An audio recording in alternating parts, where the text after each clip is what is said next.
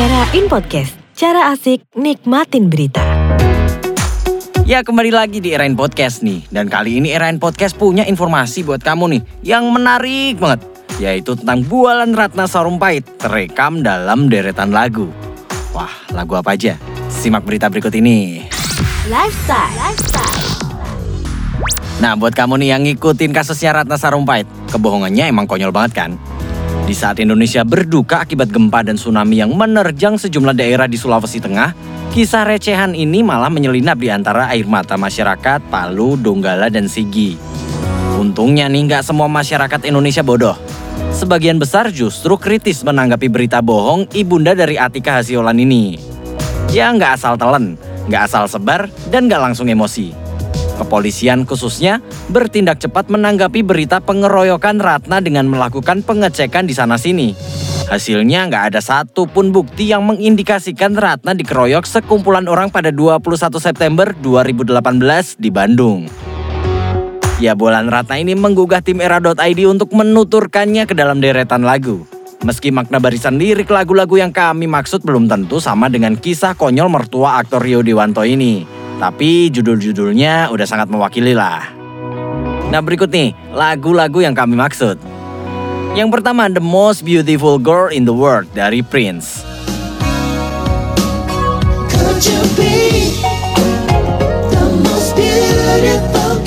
Ratna Sarumpaet untuk ketiga kalinya melakukan operasi plastik di Rumah Sakit Bina Estetika untuk menghilangkan lemak yang bersemayam di kedua pipinya.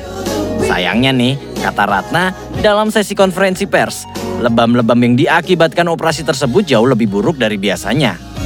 Ya, inilah yang membuat Ratna membohongi anak-anaknya dengan mengatakan dirinya dikeroyok. Ya, Ratna malu karena gagal menjadi wanita tercantik di dunia. Yang kedua, The Great Pretender dari Freddie Mercury.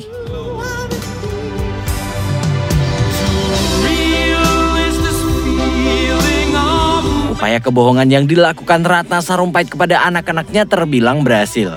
Sampai-sampai nih, kata dia, ada setan yang mempengaruhinya agar kebohongan tersebut jangan cuma untuk kalangan orang rumah. Ketika Fadli Zon mengunjunginya sekaligus menanyakan peristiwa yang sebenarnya, Ratna tetap bilang dia dikeroyok. Amin Rais dan bahkan nih calon presiden Prabowo Subianto dibohonginya pula dengan alasan yang sama. Ya, tentu aja mereka percaya. Prabowo CS langsung menggelar konferensi pers sebagai upaya mendesak kepolisian mengusut tuntas kasus pengeroyokan yang ternyata palsu ini. Nah, ketahuan deh Ratna Sarumpaet adalah pembohong ulung. Lagu yang ketiga nih, ada lagu dari Nirvana, All Apologize. Ya, kemarin nih, Rabu pukul 3 sore waktu Indonesia bagian Barat, Ratna menggelar konferensi pers dan mengakui kebohongan yang dilakukannya. Ia mengaku menjalani operasi plastik di Rumah Sakit Estetika Menteng, Jakarta Pusat, bukan dikeroyok. Secara khusus, sambil berkaca-kaca, ia bahkan meminta maaf kepada Prabowo Subianto, calon presiden RI yang didukungnya. Ya, Ratna adalah juru kampanye nasional kubu Prabowo Sandi. Ia juga meminta maaf kepada para wartawan dan seluruh masyarakat Indonesia atas kekonyolan yang dilakukannya. Ya, tapi nasi udah jadi bubur deh. Ya, Ratna, kamu udah bohong sama aku. Ya, berita yang keempat nih, yaitu Everybody Hurts dari R.E.M.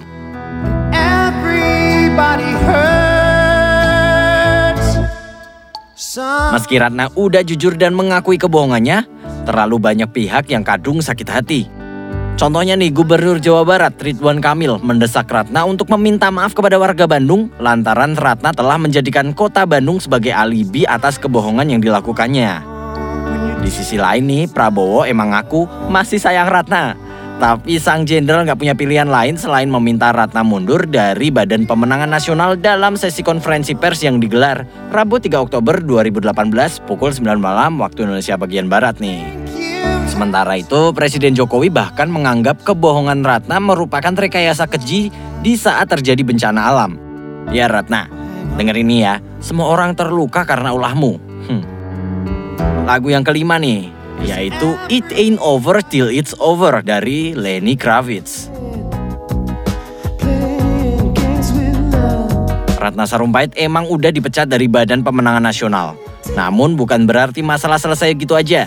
Sebaliknya, kontestasi politik justru baru benar-benar dimulai. Kekisruan politik Indonesia belum berhenti sampai semuanya benar-benar berhenti.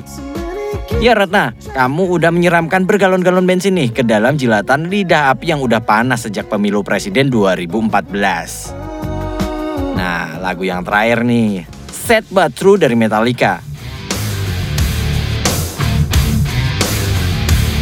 Menyedihkan, tapi inilah yang sesungguhnya terjadi. Momen pilkada dan pilpres di tanah air selalu menghadirkan riak di segala lapisan.